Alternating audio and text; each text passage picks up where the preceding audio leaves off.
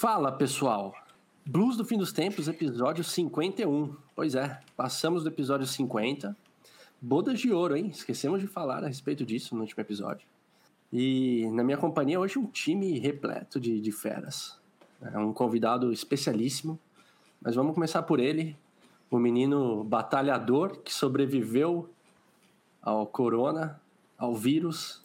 Como é que você tá, Alessi? Ah, tô bem, né? Tô bem. Um pouco encatarrado, mas bem. Muito obrigado. É, ah, eu sou um batalhador, né? Eu me considero um batalhador.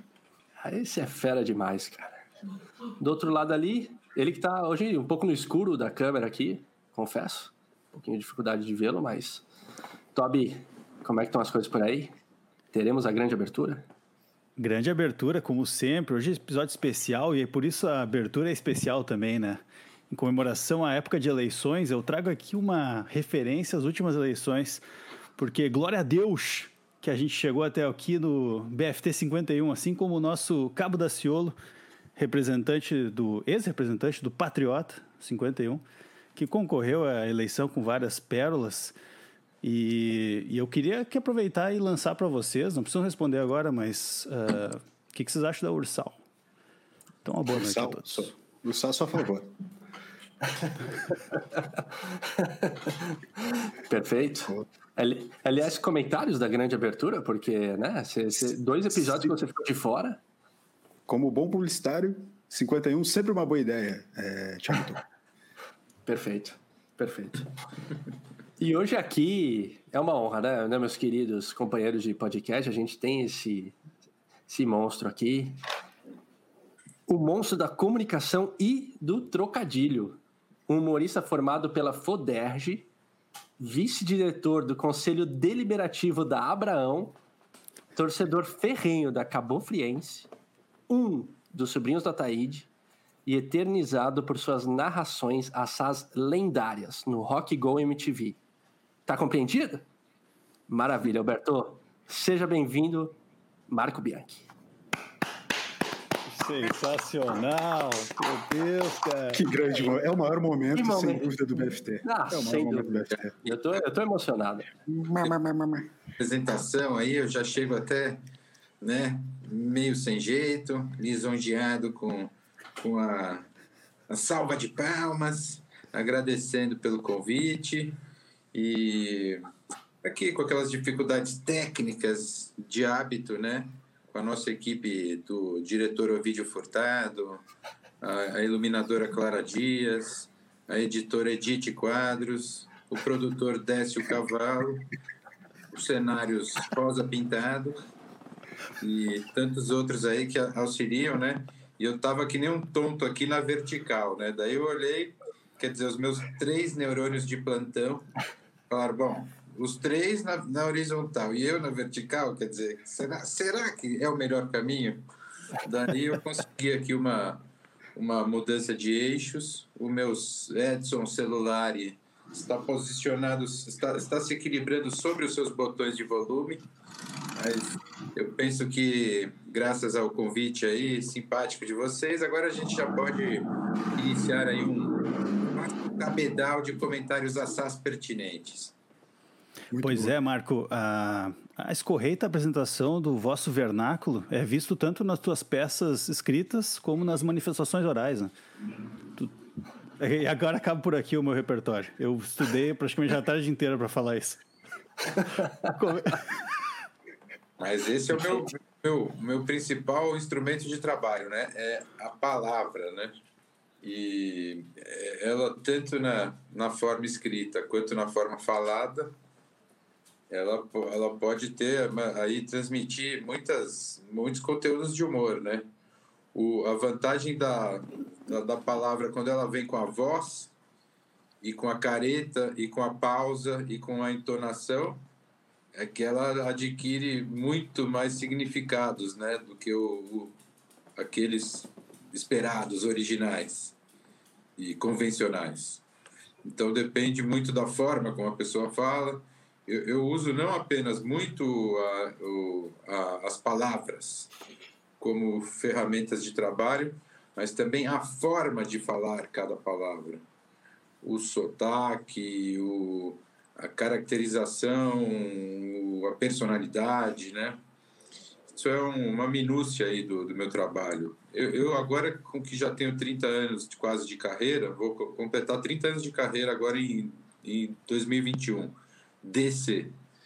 E daí eu já consigo entender um pouco melhor o meu próprio repertório, né? Consigo olhar assim e, e identificar algumas características que são recorrentes nas coisas que eu faço. Isso também, enfim, é uma parte de um trabalho de autodescoberta a nível de ser humano, tá? Perfeito. Agora sim, uma das perguntas de cara é: você está acompanhado de um amendoim japonês por aí ou ah, ficou, que... ficou devendo hoje, cara? Não, claro que a gente sempre guarda uma porção, né, no, na despensa. despensa. Aliás, além de ser um local onde as gostosuras se encontram, é, é uma palavra esquisita, porque é despensa, né? A gente, fala, a gente acha que vai ser dispensa, né? Que nem o verbo dispensar, né? Ou sei lá. Dispensar é meio deixar de pensar, né?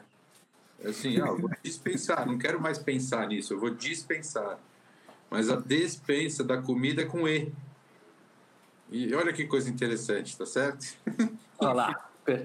E de, com E de idiotice, tá certo? Muito mais, muito mais do que humorismo, etimologia. Aí, Aqui tá vendo? É...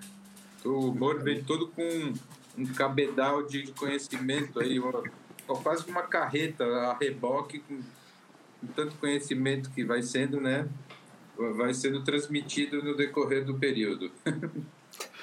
Ô, Marco, mas essa, essa questão da, da tua linguagem, cara, pra gente, pra gente só é, ir um pouquinho mais a fundo disso, assim, sempre foi teu diferencial fazer humor desse jeito que tu falou, usando a entonação, usando essa brincadeira, sem dúvida o vocabulário, mas sempre foi teu diferencial ou tu, tipo, chegou um momento que tu passou a postar nisso e falou, pô, isso aqui é o meu caminho. Tu é diferente, isso é fato, assim, cara todo mundo que, quando a gente falou, pô, vai ter Marco Bianchi, todo mundo lembrava, tem os teus bordões já de cara na cabeça, e todos eles, eles são bem compostos, assim, né?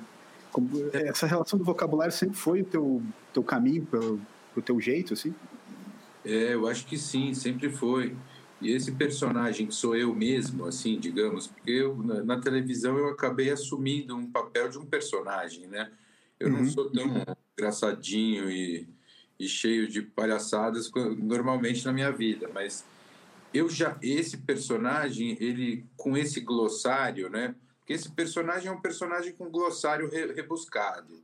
É, ele, é, ele como um jornalista esportivo da Foderj, Faculdade Odair Ernesto Júnior, com formação em futebologia, né, no campus de Pirigui, e com tanta, assim, com, aquela, com aquele concurso de beleza que são geralmente os debates esportivos, né, em que cada um quer se destacar e às vezes é, em detrimento da razão e do bom debate, né? Mas isso, então, são as características desse meu, digamos, o, o personagem do Rock Go. O personagem que tem a minha cara e o meu nome, mas que não sou exatamente eu, mesmo porque, né, eu às vezes confesso que eu não torço para Cabo Friense, não, não para Birigui. Denúncia! E nem conheço Cabo Frio. Ontem me pediram uma, uma depoimento sobre a Cabo Friense e eu eu fiz, quando, quando eu entreguei o vídeo pro cara, ele falou, pô, não, mas o técnico não é mais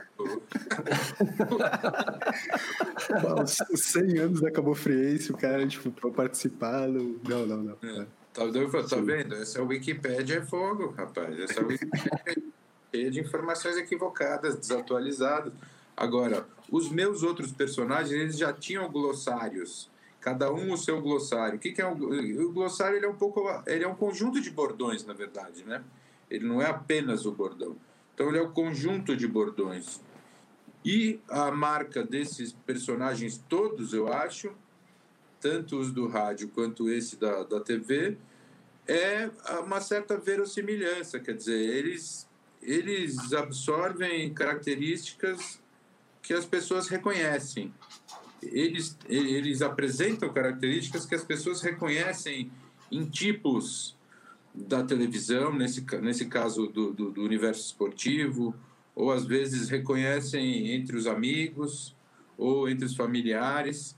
Então eu acho que é esse o recurso ao mais trivial da minha convivência, as coisas mais, enfim, presentes, né, fazem parte da minha rotina, são o alimento para esses personagens. E hoje em dia eu, eu sei um pouco olhar para trás e ver isso como você também viu, né?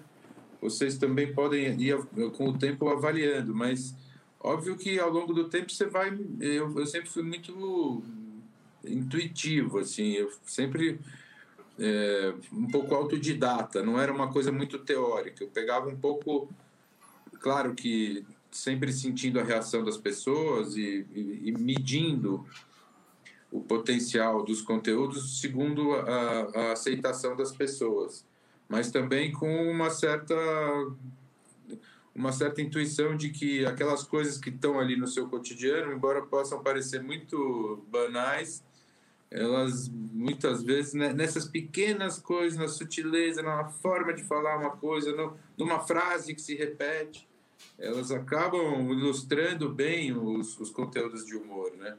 Eu tenho a minha família, enfim, todo, eu, me, eu me inspiro muito na minha família, assim, no, nos tipos, nas, nas broncas, né? Tipo, meu pai, assim, ele sempre tem umas broncas, assim, que são em três partes, são, são é, é, uma, é uma crítica em três, três tempos, assim. É, é, o sujeito nunca está aqui, uma hora fala uma coisa, outra hora é outra, não tem responsabilidade, e, enfim, daí, até a entonação de falar é engraçado. Ou quando está falando assim de uma pessoa que uma pessoa que, com quem ele se irritou, ele fala, ah, esse aí esse é, é um grande peiteiro. Daí eu, eu transporto essas coisas para o meu repertório, assim, sem muito pudor, devo confessar. O, o, você, inclusive, cita o Rock Go, que acho que muita gente acabou te conhecendo por lá, por ganhar uma proporção maior, mas, inclusive, os meus colegas aqui de, de podcast, é, nascidos no, nos anos 90, não sei se eles recordam, mas antes disso, os sobrinhos da Taíde, que, na verdade, aqui no podcast, quando a gente já citou referências que a gente teve, é, e, e, assim, longe da gente ser é, né, comparado, mas é só uma referência. O Sobrinhos da Taíde sempre foi, desde, desde cedo, eu lembro que eu via na 89 aqui de São Paulo. Aqui o quadro, ó. Eu tô tentando. Eu vi aqui, isso, ali atrás, né? Perfeito, assim. É, e, e, isso da, que você fala da, do glossário, da sua maneira de falar, entonações, tudo, veio muito da, da rádio mesmo, né? Da, de ter começado, começou antes, né? Acho que a Rádio USP, aí foi né, para 89, demais rádios, enfim. Mas vem, vem muito dessa escola, digamos assim, né? É, sim, porque o rádio valoriza muito a questão do texto, né? Como você não tem a imagem, quer dizer, então você precisa transmitir as ideias por textos, por testículos, né, de preferência, textos bem curtos. E então isso foi, sem dúvida, foi uma forma de, de como é que se diz? Isso acabou conferindo uma característica para o meu trabalho, assim que, que até hoje predomina dessa desse apego ao texto, aos detalhes de de interpretação, de minúcias de como, do jeito de falar, né? Então, e o rádio também a gente sempre a gente louva a capacidade, o potencial de, de mexer com a imaginação das pessoas do rádio, né? Porque você constrói na sua mente as, as imagens.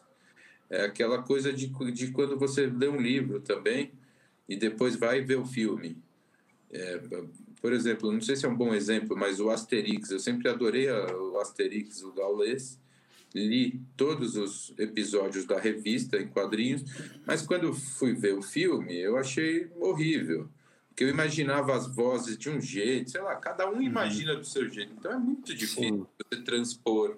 Da mesma forma que pegar um personagem no rádio e querer fazer também fora do rádio, é, não é fácil também. Ele exige, principalmente se ele já é conhecido antes no rádio, daí você, puta, lançar depois uma imagem dele é, uma, é um erro conceitual, eu acho, assim. Mas, claro, se você é mais fácil você lançar um personagem que nunca foi um personagem de rádio e, começar do zero no vídeo.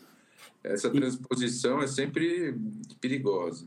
Inclusive, um dos ouvintes aqui do, do podcast, que é o saudoso Grilo, um abraço pro Grilo, ele foi um dos que me mandou uma. uma não foi nenhuma pergunta, mas ele disse assim: ó, fala pro Bianchi que o show pirotécnico dos irmãos Benson foi o melhor quadro de todos. E esse é um dos exemplos claros que não tem como tirar esse, esse personagem, esse quadro da rádio, né? Ele justo mexe com a imaginação. É, exato. Esse quadro, ele era, o, ele era uma, uma, né, uma exploração inteligente da mídia, né? O humor estava também em função dessa adequação da piada para a mídia não visual, né? Daí, quer dizer, se você no rádio, você basta você falar que tem 16 milhões de pessoas dando cambalhotas e gritando hu, é, né? E daí você volta meia dúzia de hu-hu-hus e um, um, efeito sonoro de multidão. E... Imagina se você fosse ter que né, montar isso em, em vídeo. Né? Ou ia ser uma puta de uma, uma produção de efeitos especiais, ou você ia ter que ter meu, um exército de figurantes e por aí vai.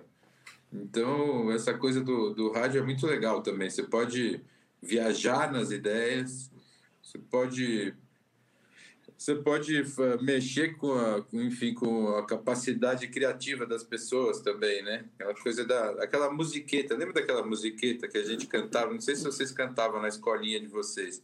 É assim, a imaginação fica dentro da cabeça com ela a gente faz o que bem quer. Eu olho para dentro de mim, vejo coisas lindas, vejo o que eu quiser. É uma, é uma musiqueta bem viajante para as crianças de 3, 4 anos é, cantarem, né? Mas ela é, porra, é uma coisa do cacete a imaginação das pessoas. Mas com o estímulo certo, essa música ia fazer muito sucesso, né? Nossa, você imagina, dá para fazer uma releitura dessa música com o grupo Bosta Nova? Imagina só. Mas o, o... o Sambo, sabe aquele, aquele grupo. Bah. Sunday, Bloody Sunday. Poucos caras estão versão dessa música. Sambo. Puta. E Marco, de certa forma, o podcast ele, ele veio para trazer um pouco dessa questão do rádio, né? De novo. E a gente até aqui já conversou várias vezes sobre isso, né? De de não, não ter começado ainda um formato em vídeo, porque a gente também quer se desafiar, fazer alguma coisa um pouco mais apenas falada, né? E a gente também, de certa forma, tenta, então, com alguns quadros ou algumas coisas que a gente traz aqui, tenta também explorar mais a questão da voz mesmo, das palavras e tudo mais. E, e meio que voltou isso agora, então, né, com, com o podcast, né? Essa, é, eu acho que com a comodidade do, do a comodidade que essa mídia confere às pessoas, né, de poderem enquanto fazem outras coisas, principalmente hoje em dia que as pessoas fazem 10 coisas ao mesmo tempo, estão assistindo TV no celular, ouvindo podcast e meu, conversando com o cachorro. Então, é, e, e, poxa, e mais uma vez, essa coisa do, além da comodidade, da, de, de mexer com a imaginação das pessoas, de de enfim, ter, ter o, acho que tem o charme do áudio, né? E o podcast, ele, eu acho que ele garante uma nova etapa para esses conteúdos, uma nova forma de, de embalar esses conteúdos, né? Mas que acho que, que, que o, o encanto do áudio, eu acho que não se perde. Eu mesmo, nos últimos anos, apesar de nenhuma rádio ter me pago para isso, estar me pagando ou ter pago qualquer coisa para mim, eu fiquei criando uns personagens. Eu fui desenvolvendo os uhum. personagens. Falei, bom, não vão poder me acusar de ser ultrapassado, de não, não criar novos personagens e de não, de não, não seguir produtivo. Então eu fui acumulando, acumulando. Hoje em dia, por exemplo, eu tenho uma, uma, uma talvez uma perspectiva de lançar novos conteúdos via podcast com uma, uma parceira aqui de São Paulo, a, a Teses, que é o estúdio Teses, que é um estúdio tradicional, existe há muitos anos, já fez grandes trabalhos. E então eu estou jogando esses meus conteúdos aí na mão desse, dessa turma E acreditando que se, se houver espaço para novidades curtas, personagens que sejam ligados a coisas mais atuais e, e dentro do espírito de humor, do estilo, daquela identidade, né? Que não seja um, uma, enfim, que não seja uma, uma um autoestupro da, da, de, de, em termos artísticos, assim, da pessoa querer fazer uma coisa completamente é, desvinculada da personalidade dela, né? O meu uhum. trabalho é um trabalho autoral. Então eu acho que algumas características vão se manter mesmo, e mas, mas ao mesmo tempo você pode inovar nos conteúdos e procurar se aprimorar dentro do, dentro do próprio estilo, né? Procurando um aprimoramento. Em busca do Marco... mais importante. Marcos, Marcos Binac, nosso nosso pedestre preferido, né? É, eu queria fazer um, começar uma, alguma. Eu sei que o, os guris vão ter também uma outra pergunta sobre o Rock Go, que foi talvez o nosso grande programa da, da adolescência, enfim. Eu não quero perguntar especificamente sobre o programa em si, nem sobre memórias, cara, mas eu queria saber, eu, eu fiquei muito curioso para saber de ti quando, quando a gente conseguiu marcar essa entrevista, é, saber o, o para ti o significado e o tamanho do Rock Go se tu chegou a entender qual foi o tamanho da, da referência que vocês eram para uma galera que nem a gente durante a juventude, saca? Tipo, é, tu te considera desde hoje, até para esses, esses novos trabalhos, para essas novas criações que tu tem, que tu comentou aí, é, é, essa referência underground, talvez hoje, assim, porque a MTV durante algum tempo foi, né? Ela chegou a ser TV aberta, e daí, tipo, cara, é, explodiu, durante, foi para muito, muitos cantos que antes não eram imagináveis. Um programa como Rock Go, sabe? Vocês com humor realmente diferente ali, enfim, cara. Tipo, tu sacou o tamanho que tu, que tu chegou e, tipo, o quanto ele, aonde ele te leva ainda hoje, assim, saca? É, eu.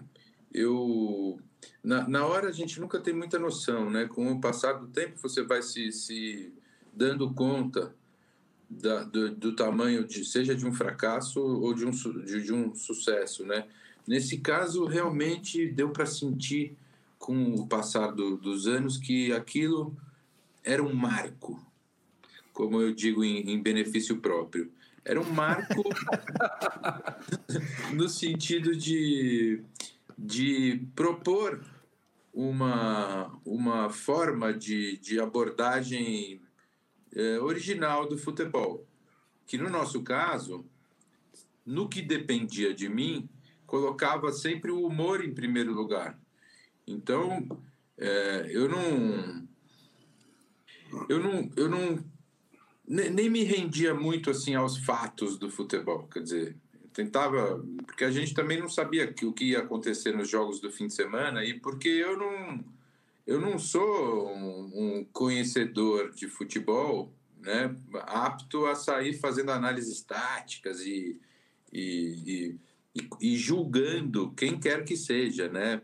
É, é, inclusive, as pessoas julgam os outros com muita facilidade na crônica esportiva, principalmente os outros, né? Nunca a si mesmas.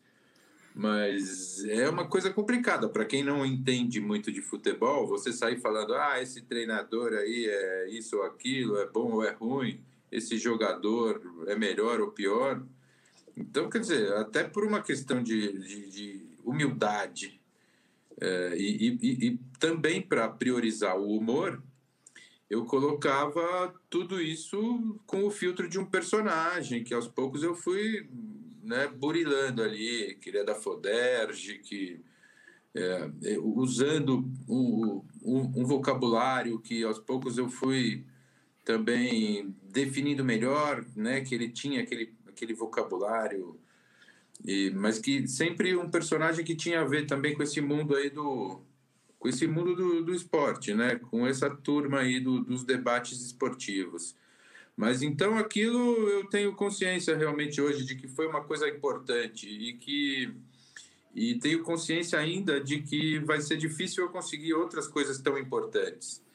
Isso é, por um lado, é um pouco frustrante, mas por outro, né, enfim, dá para enxergar uma mesma coisa de duas formas, né, opostas, é, se a gente tiver um pouco de criatividade. Eu, eu vejo do lado ruim que não sei se vou conseguir fazer outras coisas tão importantes, até pelo tamanho da mídia que aquilo tinha. Uhum. Mas uh, vejo também como um orgulho do que eu já do que eu mostrei que eu posso fazer, né? E que aquilo sirva de referência para o que eu também posso posso vir a fazer, porque enfim, eu devo viver ainda mais uns 40 anos pelas minhas contas, pelo menos. Então, eu pretendo fazer muitas coisas ainda e, e acho que essa marca da do como é que você, como é que você disse? Não era marginalidade, era do underground, underground. Underground. underground. Uhum. Isso. Essa marca eu acho que vai continuar existindo, cara, porque eu tenho, eu sou teimoso, eu quero fazer as coisas do meu jeito. Eu acho que eu, eu eu, eu acredito nas pessoas que me elogiam, que falam que o meu, meu, meu humor tem uma, um traço original. Então, acho isso importante para mim, é, é que eu consiga, nos meus trabalhos, fazer isso, ainda que ao custo do ostracismo e da insignificância, sabe? Porque, assim, quer dizer, a insignificância para quem, na verdade, né? Eu, sim, posso, sim. Ser, eu posso ser importante para minha família, ou sei lá, eu posso ser importante para um público pequeno que gosta do meu trabalho, que gosta de mim, e isso me satisfazer, né? Eu também eu não uhum. preciso. O, o, o, problema disso é a questão financeira, claro, né? A gente também não. Eu não estou abdicando de, da minha profissão, não estou abdicando de buscar também o, o reconhecimento que eu acho que eu posso ter. Mas é, eu acho que quando o custo do, do reconhecimento massivo, mais amplo, é muito alto do ponto de vista artístico, moral, ético, daí fica foda, porque a gente vai ficando velho e não vai querendo também se, se, se prostituir a troco de banana, quer dizer. E... É, a gente vai tendo um pouco mais de pudor mesmo, um pouco mais de auto, autoestima. O, o Tobi, eu só vou fazer a pergunta rapidinho, que assim, tá. cara, Marco, tu, tu te acha, tu te sente pressionado de alguma maneira, falando nesse sentido, tu te sente pressionado um pouco nesses teus novos projetos por, tipo assim, pô, tu no canal do YouTube agora, né, tu tem, tem feito talk show lá e tal, conversado com uma galera, tu te sente meio pressionado de uma parte do público tá indo para tentar encontrar aquele Marco Bianchi do Rock Go lá? Ou eu me sinto um pouco pressionado, na verdade, em função do tamanho dos resultados, né? E você, hoje em dia, essa, essa matemática das redes sociais é meio cruel. Então, uhum. o meu canal tem poucos seguidores, os meus vídeos têm poucos seguidores. E isso, é, na, nossa, na nossa profissão, não basta ser honesto, né? Tem que ter a mulher de César, não basta ser honesto, tem que parecer honesta. E a gente também não basta ser bom, tem que parecer bom. Quando você tem números muito fracotes, você fica é, aparentemente ruim, ainda que você se, possa ter bons, bons conteúdos. Então, isso me, me, me isso me, me pressiona um pouco, essa questão de resultados é, e resultados que são cobrados sem contextualização, assim, né? Então, outro dia eu até eu ia fazer uma entrevista que acabou não rolando, que eu ia perguntar assim para a pessoa que era uma digital influencer, eu ia perguntar: olha, os meus vídeos têm menos de mil visualizações. Então quer dizer que o meu humor é uma merda, então. Daí, ou, assim, o meu vídeo tem mil visualizações, o do, o do Danilo Gentili tem 8 milhões. Então quer dizer que o humor dele é 8 mil vezes melhor do que o meu, então. Hum. então, porra, cara, é foda. Se a gente não tiver um pouco de de opinião própria sobre as coisas, a gente acaba se, se deixando. É, a gente acaba julgando muito com base nessa questão do, da, da, das visualizações, das curtidas e tal, e até esquecendo que esse, essas mídias elas são elas vendem espaço publicitário, né? Então, claro que tem, eu não estou desmerecendo as pessoas que tenham bilhões de visualizações, mas tem é, conteúdos e conteúdos. Tem aqueles que têm boas qualidades e tem muitos que têm bons investimentos no, no, naquele, naquela mídia. Então, se você, você compra seguidores, compra é, joinhas, compra comentários positivos. Uhum. Então, uh, quando as pessoas veem os números das, da internet, elas nem sempre têm em conta isso, né? Todos esses aspectos envolvidos. Elas não, não, não sabem necessariamente diferenciar um artista, um, um humorista que é um empresário de quinta categoria, que não tem nenhuma, nenhum patrocínio e não tem nenhuma empresa, nenhuma sociedade, digamos assim, uma equipe que possa tocar a sua carreira, como é o meu caso, que sou eu mesmo, é, eu mesmo limitada, limitado.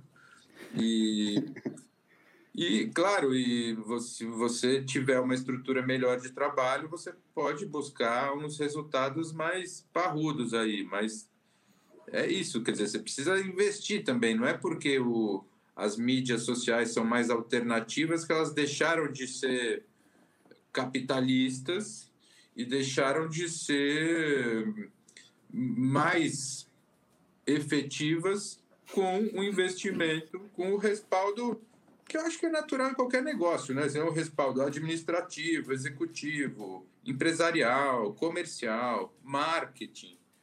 São coisas que, sem as quais, o, o cara, por mais genial que ele possa se achar, ele fica que nem eu, digamos, contando assim as, as minhas piadas para uma meia dúzia de três ou quatro, mas paciência também. Eu, pelo menos eu entendo esse panorama, eu entendo como é que funciona essa coisa e tento, na medida do possível, me enquadrar no mercado mas me enquadrar sem me descaracterizar. Sem perder né? a essência. Né? Acho que isso é um pouco difícil também. Essa é uma pressão do, do mercado. Assim, é tipo, olha, faça o que o mercado quiser que você faça.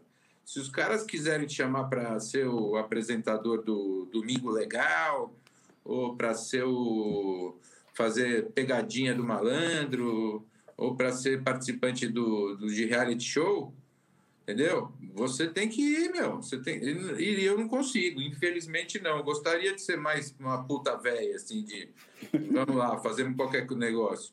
Mas não dá, cara, eu não, eu não consigo. Eu, não, eu me sinto ridículo fazendo uhum. uma merda num programa de, sabe, de auditório, cafona, com um monte de música ruim. É, eu, não, eu não tenho essa cara de pau toda. Eu, vai estar tá escrito na minha testa assim, ó, puta, onde eu me meti.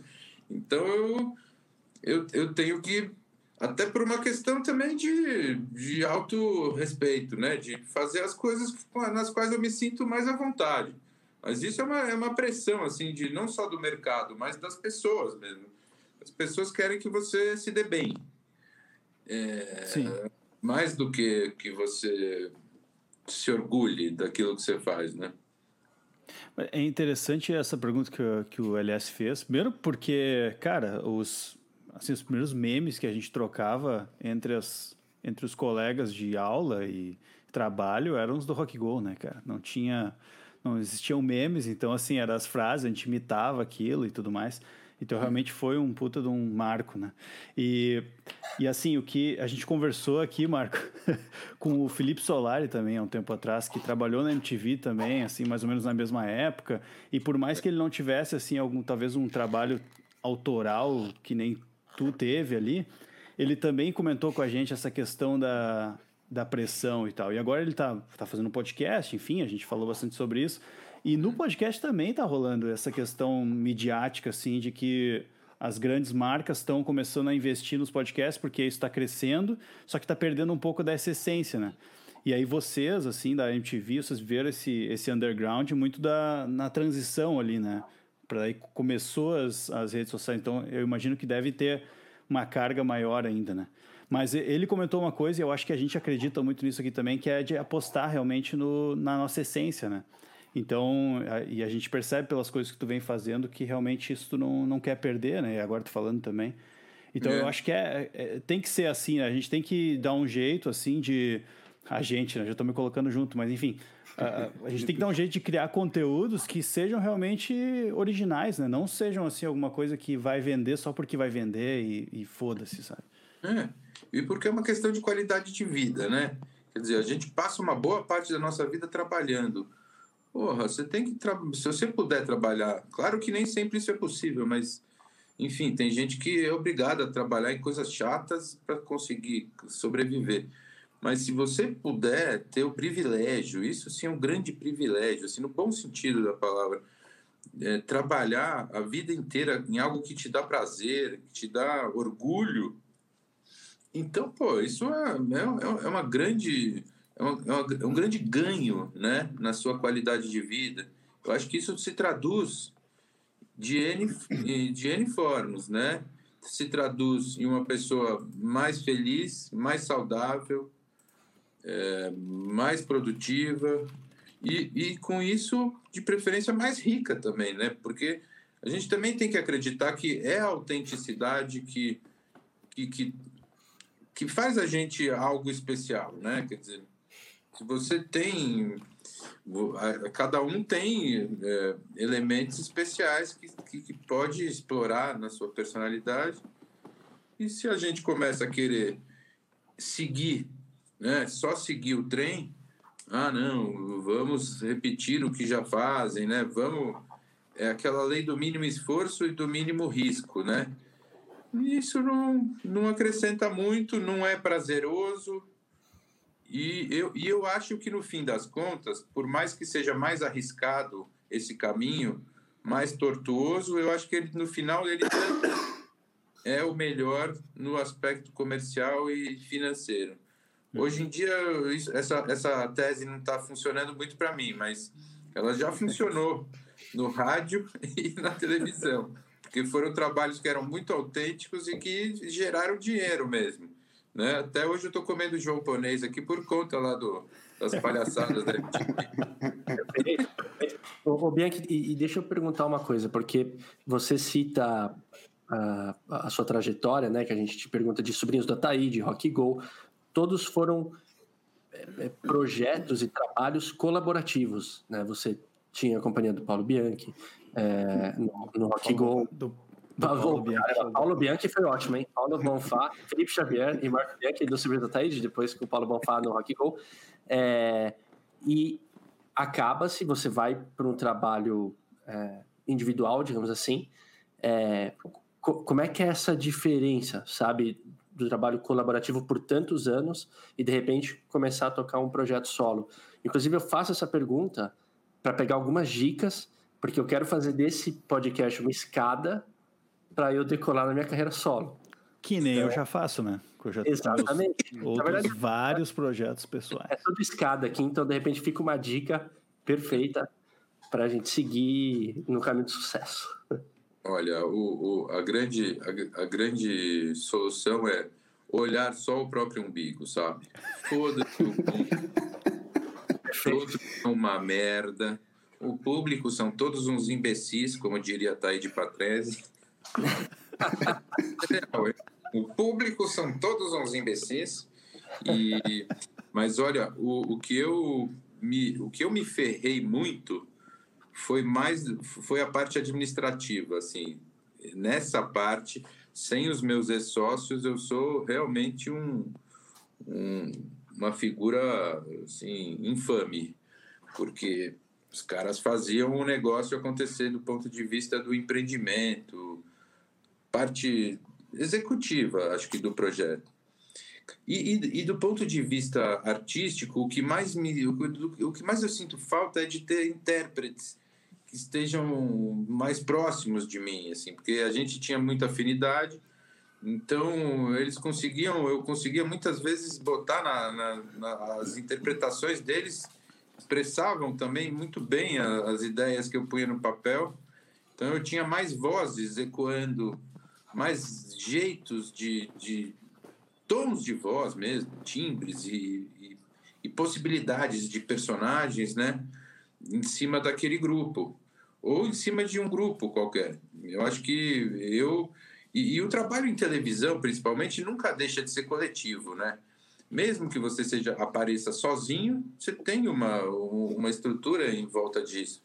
E, então, eu sinto falta dessas duas coisas, do na, na, parte artística de você ter um grupo de trabalho que tenha um, uma afinidade suficiente e que só se desenvolve com o tempo, né? Então, se eu começasse hoje com uma nova, um novo grupo, você demora um tempo para que isso se, se encaixe de uma forma boa, né? E, infelizmente, pelo, pelos rumos que as carreiras, nossas carreiras tomaram, hoje em dia eu não vejo muita possibilidade de fazer trabalhos com os ex-sócios, né? Então, acho que tem que realmente, esse retrovisor aí, não adianta ficar olhando muito para ele tentar desenvolver novos trabalhos coletivos, mesmo quando não, não houver um elenco grande, mesmo quando o elenco, até por questões de, de, de, de limitações de custos e tal, o, o elenco seja só eu mesmo, né? Ou seja, aquele elenco lá que eu inventei, que na verdade são os vídeos que eu faço sem ajuda de absolutamente ninguém, né? Então é a editora Edite Quadros, iluminação Clara Dias, diretor o Vídeo Furtado, né? Toda essa turma aí, na verdade, né? É aquela, é aquela estrutura que eu gostaria de ter um dia, quem sabe, para fazer alguns vídeos. Quem sabe o ano que vem, que agora, aliás, eu estou com um projeto que eu espero no ano que vem é, é botar em prática com alguns vídeos de humor ligados a mantendo aquela, aquela aquele estilo humor ligado ao cotidiano personagens familiares não só no sentido de família mas no sentido de aqueles aquelas personagens que as pessoas reconhecem nas suas próprias vidas. Então é isso. Agora esse é meu plano aí para 2021 é um plano mais uma vez que tem tem, tem, tem potencial para ser um plano inglório porque por enquanto não tem nenhum tipo de, de respaldo financeiro, mas eu vou fazer o possível para que ele se concretize, mesmo que no começo seja uma coisa meio pobrinha, mas para que ele possa aí evoluir no máximo até 2150 com o título da Libertadores da Friense. Eu posso também já estar tá, estar bilionário, trilionário, qual líder, que bilionário.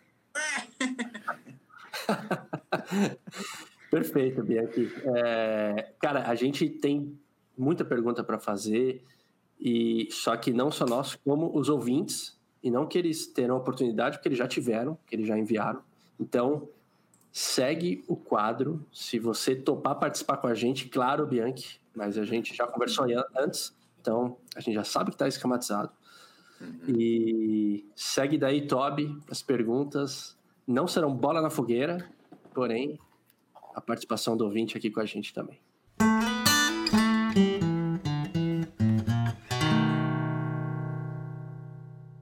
Muito bem, chegamos ao mais esperado quadro do BFT depois da grande abertura, que também tenho o privilégio de conduzir. Então, é muito bom estar aqui novamente, depois de vários episódios sem a pergunta do ouvinte. E eu queria começar com a pergunta Esse que. Esse é o nosso personagem recebe... humilde, o Marco. Isso. É, que valoriza o seu trabalho. Eu, eu, queria começar com a pergunta, Marco, que a gente recebeu de mais ou menos uh, nove ouvintes, que é a Desde São Conrado que pergunta: Marco, você lembra de mim?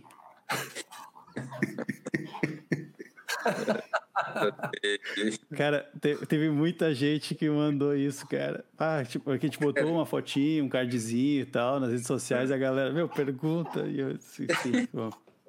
Cara, isso aí, isso aí foi uma obra, essa, essa frase, essa, esse e-mail, e-mail recorrente, porque afinal todo o programa tinha o mesmo e-mail, né? Sim. E foi obra do jornalista e farsante Paulo Bonfá eu, eu, ao contrário dele, dou crédito para as piadas dele, sabe? Então, ele, ele teve. Polêmico, polêmico. E não era uma coisa muito comum ele, ele ter boas piadas de, de autoria própria, mas essa realmente merece o, o crédito.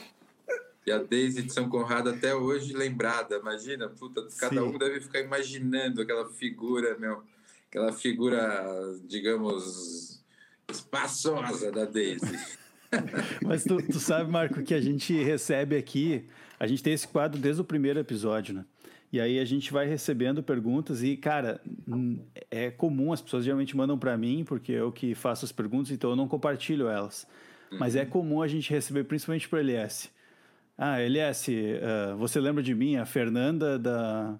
da sei lá, de Florianópolis. E daí, cara, a galera manda direto. E Cara. Você imagina, quer dizer, é um programa que. Eu tomei, pô, eu tomei um susto a primeira vez. cara.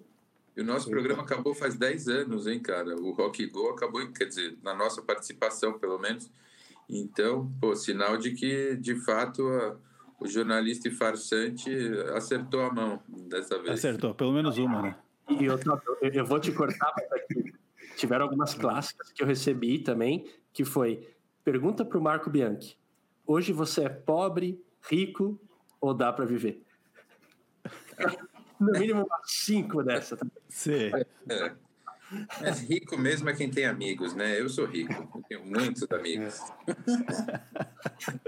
É, tem outra pergunta que a gente também. A, a gente sempre faz uma ode ao Charlie Brown Jr. aqui no, no BFT, falando uma frase dele em algum lugar, lugar do programa, geralmente no final. Mas ultimamente o, o nosso criativo LS começou também a recitar alguns poemas de Armandinho. Conhece o Zé Armandinho, Marcos? Armandinho, acho que Armandinho, de- desenho de Deus, né? Quando Deus te desenhou, ele tava namorando. Quando Deus te desenhou. Viu? Cara, cara- Arma- Armandinho, Armandinho é sensacional. O Pinto é tri, meu. Escuta, escuta. Se não escuta, Armandinho. é aquele banhista, né? Aquele banhista. É, o banhista. Isso, é porque eles, exatamente. eles compartilham a mesma cidade, né? E aí eles acham que tem que ficar se valorizando, entendeu? É, valorize enfim. o artista local. Valorize o artista local. E aí a gente recebeu uma pergunta aqui da pilota de skate, que ela pergunta pra ti se tu prefere Armandinho ou Charlie Brown. Olha, são dois trabalhos magníficos, primorosos. e seria injusto da minha parte escolher apenas um. Por isso eu fico com Muito bem. Humberto Gessinger. Ah, não. Ah, não, não, não, não, não, não, não. Eu tenho que cortar essa edição, não é Ah, possível. vamos tirar, vamos tirar. não, não, não, não. Sigo em frente, pra frente eu vou. Eu sigo em frente, pra frente eu vou. Sensacional. O Cara, a gente foi criando, a gente foi criando alguns, alguns pequenos, algumas piadas internas aqui com os nossos ouvintes e, e aí a galera vai, vai criando em cima também, né? Mas, cara, um dos, dos pontos marcantes da nossa trajetória até aqui, nesses 51 episódios, foi a primeira vez que a gente recebeu um e-mail de alguém que a gente não tinha a ideia de quem era. E a única assinatura que a gente tinha era Guilherme de BH. E ele virou nosso ouvinte favorito. Porque a gente está se sentindo. Na, no- alguém falou isso aqui até no BFT. A gente está assistindo o programa da Xuxa, jogando cartas para cima e pegando uma. Ah, é do Guilherme de BH. Olha o que, que ele mandou aqui para nós. E ele mandou, e cara, ele nos acompanha agora. Ele ficou decepcionado quando descobriu que o nosso podcast não falava de música. Mas ele continua nos ouvindo. Então é uma pessoa que não tem muito amor próprio e a gente respeita muito isso. Ele pergunta o seguinte: se vocês pudessem criar uma regra que todos deveriam seguir, qual seria essa regra? Guilherme de BH, senhoras e senhores. Nossa, uma regra que todos. É existencial essa pergunta. É, verdade.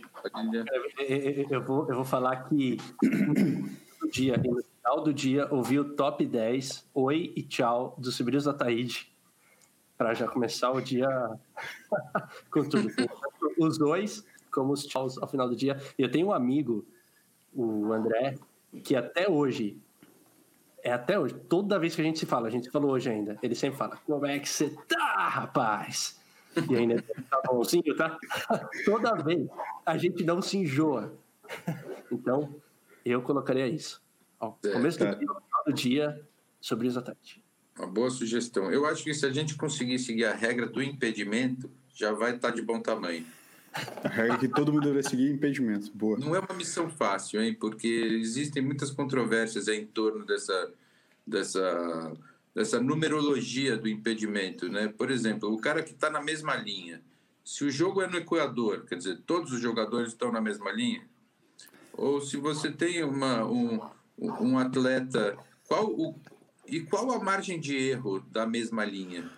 Né? Quer dizer, é, é, é 0,1 cen- é, é um milímetro, é um centímetro, quer dizer, se o cara tiver um milímetro à frente, é a mesma linha? Então, que- então digamos, bastaria, bastaria resolverem essa essa regra ser equação. respeitada que a gente já poderia resolver todas as outras né, nesse planeta, viu? Vamos, vamos lá. Vamos seguir a regra do impedimento. Pois é, eu não sei que regra eu criaria. Alguma coisa que eu pudesse tomar cerveja e ficar rico. Não sei como, assim. Montar alguma coisa assim que. Cara, o, o Guilherme provavelmente ele iria sugerir que a gente tocasse blues no podcast Blues do Fim dos Tempos. Pode ser, é verdade. Pode ser. mas eu chuto que seria essa. Pode ser, verdade. É, e, e, e que seja uma regra sem exceções de preferência também, né? Exatamente. E assim, Marco, eh, a gente recebeu também uma pergunta um pouco mais. mais. Me fugiu a palavra. Capciosa. Um pouco mais técnica. Não, mais técnica mesmo, assim. Mas tu já falou um pouco sobre isso, mas é o, o tem um, um ouvinte também que é fãzão do teu trabalho aí, o Cezinha. Um abraço pro Cezinha. Um abraço, sempre, Cezinha. Sempre fala com a gente aí, manda ah, pergunta, feedback e tudo mais. Uh, ele, te, ele pediu para te perguntar se tu teve alguma preparação para comentar os jogos, tipo algum curso de comentarista, ou se tu assistia futebol pra caramba, para pegar trejeitos de comentaristas, e ou era realmente tudo uh, improviso. E tu falou bastante sobre isso, mas se quiser dar uma, uma continuada era, nisso. Eu sempre fui um grande torcedor, né? Além de telespectador. Então, eu tive sempre matéria-prima de sobra em todos os canais que eu assisti de futebol e tudo.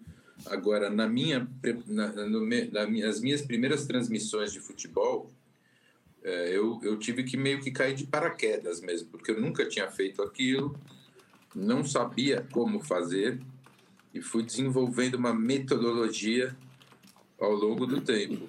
Mas nos primeiros jogos, eu acho que isso até hoje funcionaria. Hoje, hoje eu acho que a melhor forma de fazer aquilo é você combinar, como quase tudo que se diz improviso, é, é, é o improviso decorado, né? Eu, eu gosto de, de, de acho que não tem problema nenhum improvisar. Gosto de improvisar. Fiz muitos anos pro, programa ao vivo. Achava o improviso realmente ele é um toque, ele é um tempero interessante. Ele precisa, você precisa estar atento ao ambiente, ao momento, para que o improviso é, possa ser, ser, colocado dentro da receita. Mas o, o preparo é, é, o, é o mais. O que faz o melhor conteúdo é o preparo. As coisas não saem assim fáceis. A gente quebra um pouco a cabeça para conseguir criar o melhor, o melhor conteúdo, né? Tem até uma, uma, uma frase boa lá do poeta lá, pernambucano. Acho que é o João Cabral de Melo Neto, se não me engano. Acho que é pernambucano. Ele fala assim que nem deve a voz ter diarreia, né? Porque a gente não vai, assim, as, as palavras não vão saindo assim, sem, sem passar pelo cérebro. Né? Então a voz não precisa ter diarreia. Ela, você, você pode elaborar as coisas antes de falar. E daí, voltando ao campo do futebol, eu misturava coisas preparadas com improviso, mas eu levava frases. Eu tinha frases que eu redigia antes dos jogos. Assim, eu, eu falava, puta, é... sei lá, vai ter um lance do jogo que o goleiro vai tomar um frango. Então eu já tinha uma frase para um, um frango. Eu, eu já tinha uma frase para um, um gol perdido. E isso eu combinava com as coisas que surgiam no momento. Mezzalite, mezza mozzarella. Muito eu bom. fico imaginando aquele cara, eu esqueci o nome dele agora, o que grava os. Ele fica atrás do campo no, no Fantástico. Regis Rezing. Regis Rezing. Ele deve ficar fazendo gravações de possíveis gols o jogo inteiro e contando historinha. Ele deve passar o, o, o jogo inteiro falando. E aí, Puta, o cara chega na frente do. Ele contou uma história muito foda e o cara errou o gol, assim, ele tem que jogar tudo fora. E Diego começar Souza. de novo. É, é, o roteirista gostaria de poder controlar todo o universo, assim, né? Como um, um, um fantoche, né? Um boneco de daqueles de aqueles bonecos de corda, né? Mas infelizmente tem até a realidade que insiste em existir, né? Perfeito. Muito bom, Marco. Muito bom, cara, muito bom. Muito obrigado pelas perguntas, os ouvintes, a Daisy, piloto de skate, Guilherme de BH e o Cezinha. que mandaram hoje. No próximo episódio tem mais. Infelizmente, não com ele, Marco Bianchi, a menos que ele queira ficar e participar desse projeto, que certamente deixará ele bilionário. com, com certeza. De dívidas. Comigo, só, só na base do dinheiro mesmo, sendo um. É, como a gente falou aqui bastante, né, Marco? A gente falou aqui que, na verdade, o que importa é ficar rico. É ficar Sim, rico, isso aí. E o importante é sempre ter esses pensamentos positivos, essas, esses princípios éticos, morais e, e nunca se esquecer de que o público são todos os imbecis. Vai daí, Toca. Grande, Toby. Valeu aos ouvintes, valeu a vocês e é isso. Estamos no avançado. Bianchi, a gente quer te agradecer demais por ter cedido a, a hora aí para participar com esses três aqui. A gente pede desculpa por qualquer coisa que o LS falou, tá? Só para não deixar isso. Sempre. E, Bianchi, deixa seu recado final aí, o que você quiser falar. O espaço é seu. Cara, gostei desse papo. Acho que o, o programa de vocês tem uma, uma característica interessante, viu? Que é muito raro hoje em dia, que vocês escutam, rapaz. Vocês ouvem.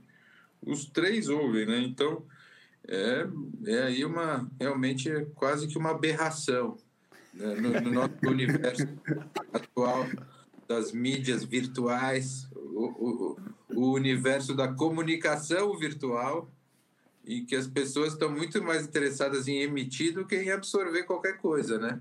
Então, eu acho que isso é importante, é um, é um passo inicial aí para que uma conversa possa ser agradável e que eu me sinta até também realizado de, de poder expressar coisas sobre o meu trabalho, porque também quando a gente fala sobre o, as coisas é que a gente vai entendendo melhor, né? Como elas uhum. funcionam. Então foi muito interessante aí, parabéns para vocês, boa sorte aí no programa, espero que faça o maior sucesso. Daqui a uns anos estejamos todos zilhardários. Muito bom. Valeu, valeu, Bianchi. Muito obrigado. Grande abraço, cara.